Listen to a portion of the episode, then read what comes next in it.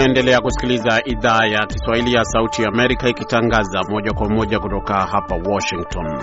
Katika makala ya afya wiki hii tunaangazia namna ya kukabiliana na vidonda vya tumbo maarufu kama ulcers kwa lugha ya Kiingereza. Vidonda hivyo ni tatizo ambalo huripotiwa kuwakumba maelfu ya watu ulimwenguni kote, lakini kuna jinsi mbalimbali mbali ya kukabiliana navyo, kama anavyoripoti hapa mwandishi wetu Amina Chombo akiwa jijini Mombasa nchini Kenya. Vidonda vya tumbo yani gastric ulcers hutokea wakati mtu anapopata mchibuko katika kuta za ndani ya viungo vya mfumo wa uyeyushaji chakula ikiwemo mfuko wa tumbo, mfumo wa mmeng'enyo wa chakula yani digestion, hasa kuta za umio, tumbo na utumbo mwembamba hupata mchibuko ambao husababishwa na tindikali ama acid inayotumika kumeng'enya chakula inaposhambulia kuta hizo.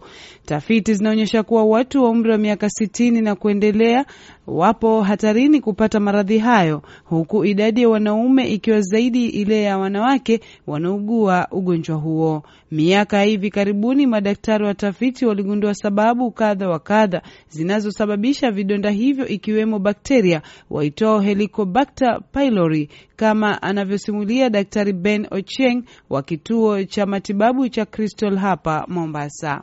Stress, ukiwa kuna kitu kinakusumbua kwa moyo wako, kama hiyo ni kazini, nyumbani, utakuta e, ile acid kuwa ina, inaongezeka na mwili wako unakuwa katika hali ya, ya kuanza kuumwa na tumbo. Kitu kingine ambacho diet, chakula, kama uko na chakula ambacho kina ma spices mengi, hasa pilipili. Kitu kingine kinaweza kuchangia ni madawa, especially e, dawa za aspirin zina acid na zikishingana na ile asidi ambayo iko kwa tumbo inakuwa ni mara mbili, ina, ina, inaweza kuchangia kufanya hiyo alsa. Ama watu wale wanakunywa tembo kali kali, kwa watu wengine huwa ni, ni condition ambayo wamezaliwa nayo ya kutoa hiyo asidi nyingi kushinda ile ya kawaida. Kama ilivyo kwa magonjwa mengine, mtu aliyepatikana na ugonjwa wa ulcers pia hupata dalili kabla ya kugundulika. Hapa ni wakili Abdalla aliyegundua ugonjwa huo kwa zaidi ya miaka kumi iliyopita akiwa bado umri mdogo.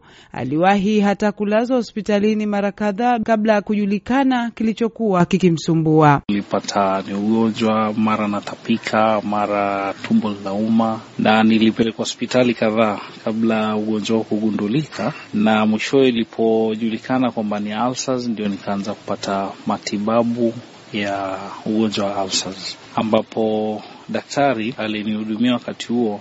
Kando na matibabu aliyonipa, aliweza kunipatia masharti ya vyakula fulani fulani kwamba hivi nisitumie. Wakili ni kati ya waliopata maradhi hayo katika umri mdogo, na ikiwa wataalamu wa afya wanataja watu wa umri wa zaidi ya miaka sitini kama walio hatarini kupata ugonjwa huo kutokana na kuchoka kwa tumbo na idadi ya tindikali tumboni, vipi vijana kama wakili kuugua maradhi hayo?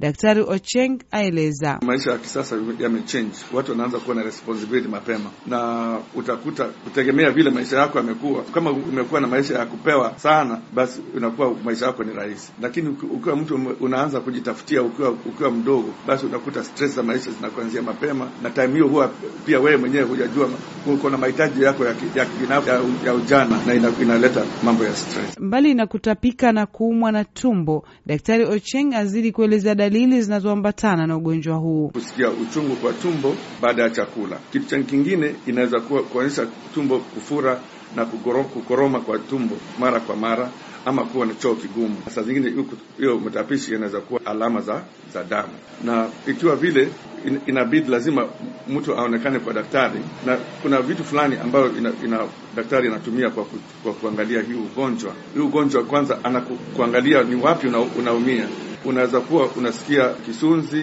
kukauka mdomo, kukosa usingizi na na saa zingine uh, inaweza kufanya ikawa unapoteza ratili, kwa sababu ukikula una, unaumia, so inakuwa mtu hapendi kukula sana. Kufuatia asili ya maradhi haya ambayo yako tumboni, mbinu mbalimbali hutumika kugundua iwapo mtu anaugua ugonjwa huu. Damu, mate, pumzi na hata kinyesi cha binadamu hutumika kufanyiwa utafiti kugundua kama mtu anaugua alsa za tumbo pamoja na vipimo vya picha ya tumbo.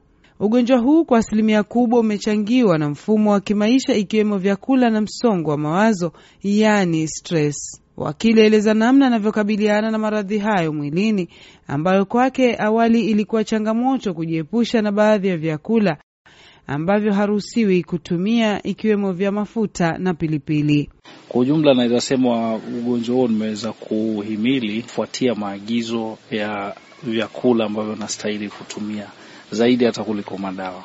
Kwa sasa hivi tuseme, ninapotumia vyakula fulani kwa muda mrefu huwa vinanirudia sana sana maharage, ambapo mi mwenyewe wanatambua tu kwamba nikisikia dalili natambua kwamba ni kwa sababu ya vyakula fulani nilivyotumia, so moja kwa moja hutumia madawa na kuepukana na vile vyakula na hapa nilimuuliza daktari iwapo kunayo tiba ya kumaliza kabisa vidonda hivyo vya tumbo. Ukiwa na hiyo ulcer, kuna stages zake. Stage za kwanza huwa inaitwa gastritis. Gastritis huwa ni kidonda kimeonekana kama kuchubuka tu, lakini haijakuwa shimo. Gastritis ndio huwa baadaye ikiendelea inakuja kuwa alsa. Kama haijaendelea sana, ukitumia madawa na uchange lifestyle inaweza kutulia. Kama imeendelea zaidi, kuna saa zingine huwa inakuwa inaweza vile tumesema, inaweza kuwa ikakuwa kansa. Ikiwa ni kansa, sasa hii inakuwa ni stage nyingine, labda itabidi sasa kuwe na unakufanyiwa operesheni ya kutoa either hiyo tumbo yote ama pati ile ambayo iko na hiyo ugonjwa. Kuna saa zingine pia inaweza kuenea ikatoboka, ikatoboka ikawa chakula badala ya kuingia kwa laini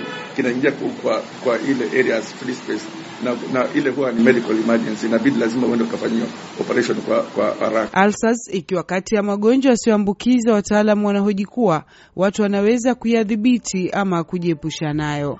Kutoka Mombasa ni Amina Chombo, VOA, Sauti ya Amerika.